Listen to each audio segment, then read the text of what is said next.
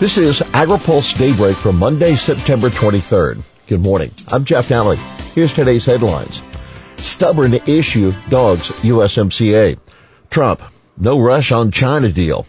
H two A overhaul raises farm concerns. U S M C A talks continue with claims of progress. House Democrats will be meeting again this week with U S Trade Representative Robert Lighthizer in an effort to reach agreement on outstanding demands for changes in the U S Mexico Canada agreement.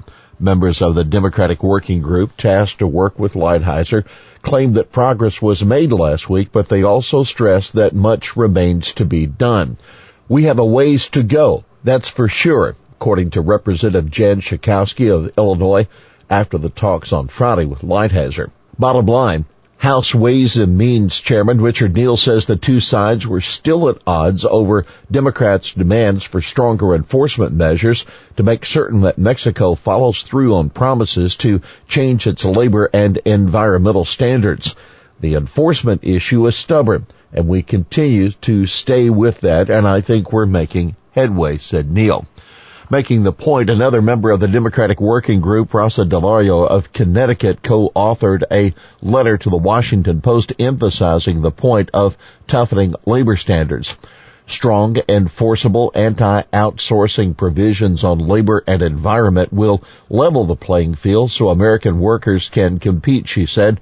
Without them, U S jobs will continue flooding to Mexico, where a new labor law reform is still in question.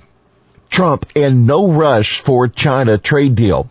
High-level U S and Chinese negotiations are still planned for early October, but President Donald Trump told reporters on Friday he's not concerned if the trade war stretches out over next year. Voters, he said, won't hold it against him in the twenty twenty election if a deal with China hasn't been reached by November. No, I don't think I need it before the election, Trump said at a press conference. I think people know that we're doing a great job. China's being affected very badly. We're not. We're not being affected.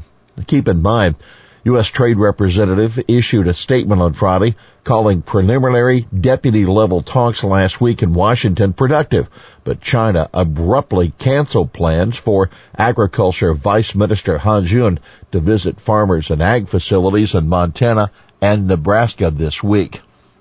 Trade, farm economy, focus of forum. Today in Kansas City, Deputy Ag Secretary Steve Senske will headline the annual Ag Outlook Forum, co-sponsored by AgriPulse and the Agricultural Business Council of Kansas City.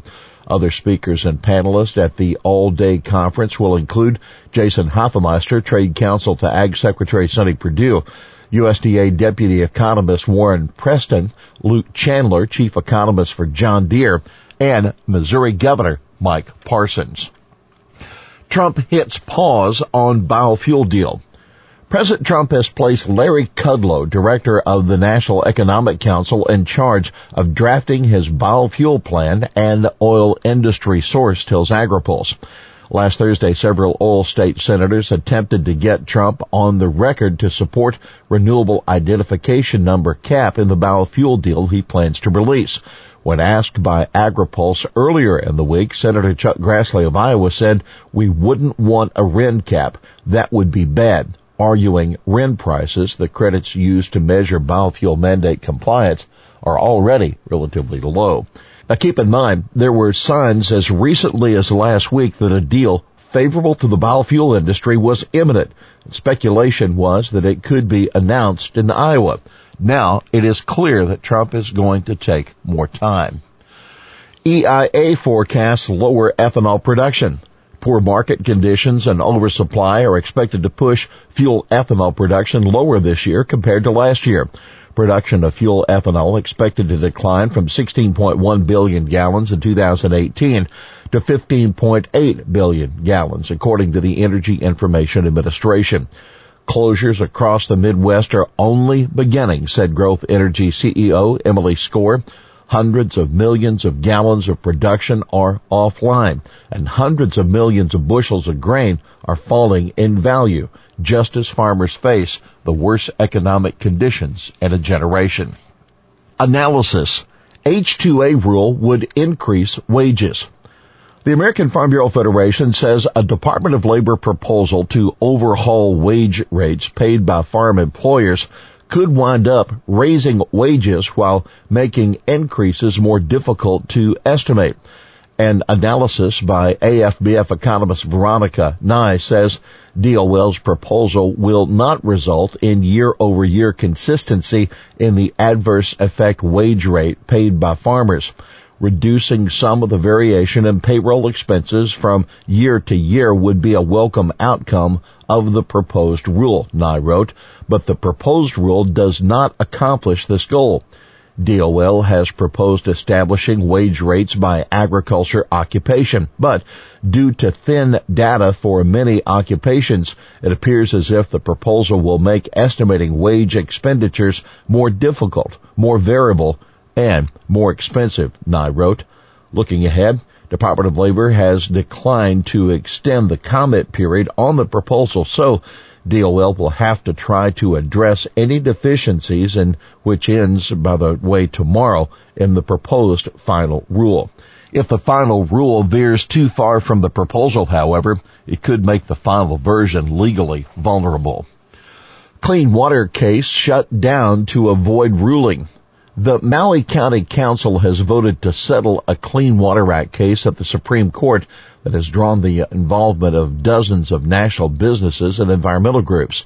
The issue in the case is whether a permit is required to discharge wastewater through injection wells into groundwater before it reaches the Pacific Ocean. The county's appeal of the Ninth Circuit ruling, which found a permit is needed, has been scheduled for arguments on November sixth. The five to four vote came after a meeting Friday that included emotional testimony from the Maui residents on both sides of the issue. Why it matters? Well, the concern by the majority of council member was that Maui County would be facilitating a ruling by the Supreme Court that such discharges are not illegal, setting an environmentally damaging national precedent. Farm groups contend the Ninth Circuit decision illegally expands the reach of the C W A. Deadline today for SNAP rule.